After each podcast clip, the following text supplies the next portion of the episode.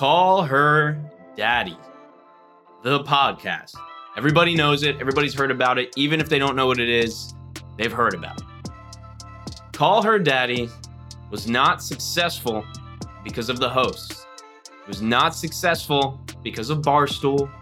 It was not successful because of Sofia Franklyn or Alex Cooper. It was not successful because of their personalities or even their looks, though it probably did help. Call Her Daddy was successful because it was different. And as much as you might want to hate on the show, go for it.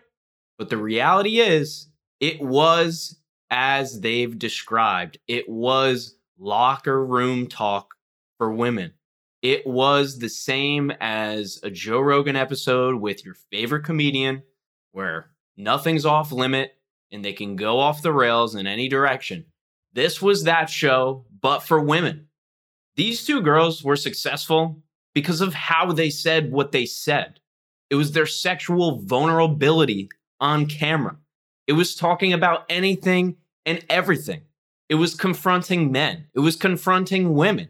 It was asking the questions and telling the stories that nobody has the balls to do. These two did it. And not everybody can do this. I'm not saying that Alex and Sofia are replaceable. I don't think they are. They are the show, right? It's the same as Joe Rogan. It's the same as your favorite podcaster. They are your favorite because of who they are and who they are to you. But Alex and Sofia pushed the boundaries of podcasting, whether you like it or not. And how we know is because it was one of the biggest shows in the world at its height. It was the only one doing what they were doing. And sure, I bet thousands of women have tried to do a similar show to no avail with no audience. I'm not saying that Barstool and Portnoy didn't help. This was a perfect storm to make this thing blow the fuck up. But what happened? Where were the downsides? Where were the flaws? What really happened with Call Her Daddy? That is what we're getting into today. Before you leave this video, we're going to determine a score from 0 to 10 in terms of how good this podcast really is. And also, if it's worth the listen. So, Daddy Gang, let's get to it. After just two years of the show, they realized, and somebody made a point to them, that they were getting underpaid, right? In terms of the industry standards. So that just means that they were getting paid less than somebody would get paid if they have this had the same size podcast as they do.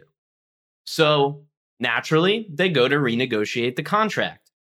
The girls want the IP, which means the name call her daddy. So the show is still going to sit under the Barstool umbrella, but they're going to be able to have rights to the name of the show.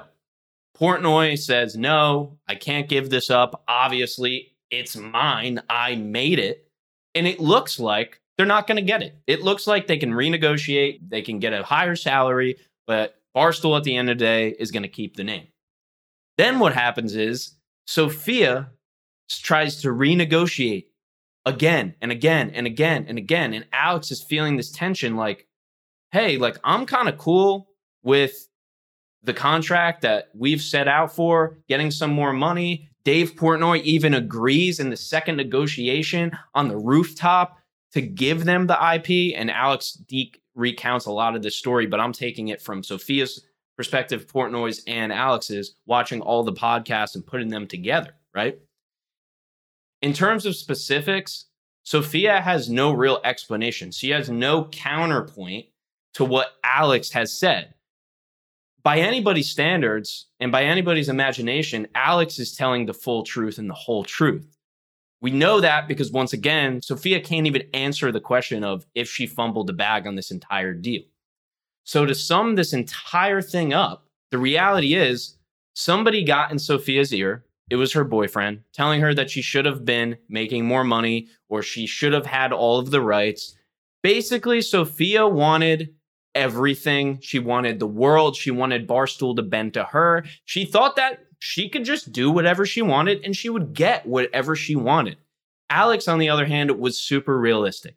She knew that the fact that they were making more money on salary, the fact that they were making more from merchandise, the fact that they were making more from Instagram swipe up stories, they were making stupid money doing extra things that literally would take two fucking seconds to do. So they were given the world, they were given the golden ticket. Alex understands it, she knows it. Sofia is on the other side with her boyfriend and her fucking lawyer in her ear, renegotiating the contract until basically it has to be void, until Portnoy needs to say, fuck you. And this is what happens. Alex then gets her own lawyer, right? So now you have your partner, both partners splitting up.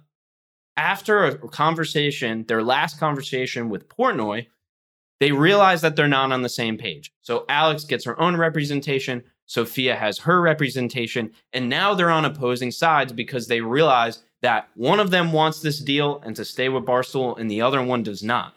But here's the reality, Sofia, you're a fucking podcast host. That's it. That's all you are. You're talent. You are the bottom of the like you are just another piece of the talent. You have nothing in terms of you've not built anything except for your role as the talent. Alex was the one editing the fucking show. She was the one taking six, eight, ten hours, 20 hours to edit a podcast. And that's why she also got paid more because she did more work. Sofia wants the world. She wants everybody to bend to her will, yet she's not even the one putting in the fucking grind hours to make the show actually what it is. That's Alex's job. Sofia, as the talent, wants to milk everything she possibly can. And in the end, what happened? Alex sided with Portnoy. Sofia stood her ground. Sofia lost the fucking deal. Alex cut a deal, and that's why she runs the show today. Now, let's talk about Dave Portnoy. Dave Portnoy is one of the best business masterminds in media in the recent times. It doesn't matter your opinion on his personality. Let's take that out of it. The reality is, he owned Barstool, built it up from a fucking magazine company, essentially, right? If you look at the history of it, built it up to what it was four or five years ago, sold the company, then bought it fucking back. Like, this guy has literally made more money in a media deal than I think anybody's made in the shortest amount of time possible he's the real genius, right? Like, let's get this straight. Alex is really cool. I love her personality. She knows what the fuck she's doing. She's a great editor, great talent. Sofia, on the other hand, just talent. Obviously, you can tell by her pod, the podcast she does today. Nothing special, super basic, mostly just people fucking hating in the comments. That's the internet, right? Then you have Portnoy, who literally has never lost a dime or a dollar. That's why his story has remained the same through this entire thing because he doesn't give a fuck. It doesn't matter. It literally could not matter less to him. It's just one of the shows that is successful in his network. It's just one of the many things he's done that has absolutely killed it. And so at the end of the day, Portnoy has the big ass W. You can spray paint it on his fucking forehead. He's a billionaire. I mean, you can't argue it, right? This podcast has gone through so much shit. It's incredible. But what we can't ignore is where it is today. Call Her Daddy has changed. It's not the same, it's a different show. And this is where they fucked up. They should have replaced Sofia Franklyn. They should have kept it as a co hosted girls' locker room talk type show. But instead, they doubled down on Alex. And I don't blame them. She's a great talent. She can run the fucking thing herself. That's obvious. But the show is not the same, right? It still doesn't have those quips and, you know, those little sayings, you know, the Gluck Gluck 9000, right? They don't have that anymore. It's not there. She's interviewing John Mayer, who obviously is not into it, realizing what the fuck he just signed up for. She's interviewing Post Malone. He's great on anything.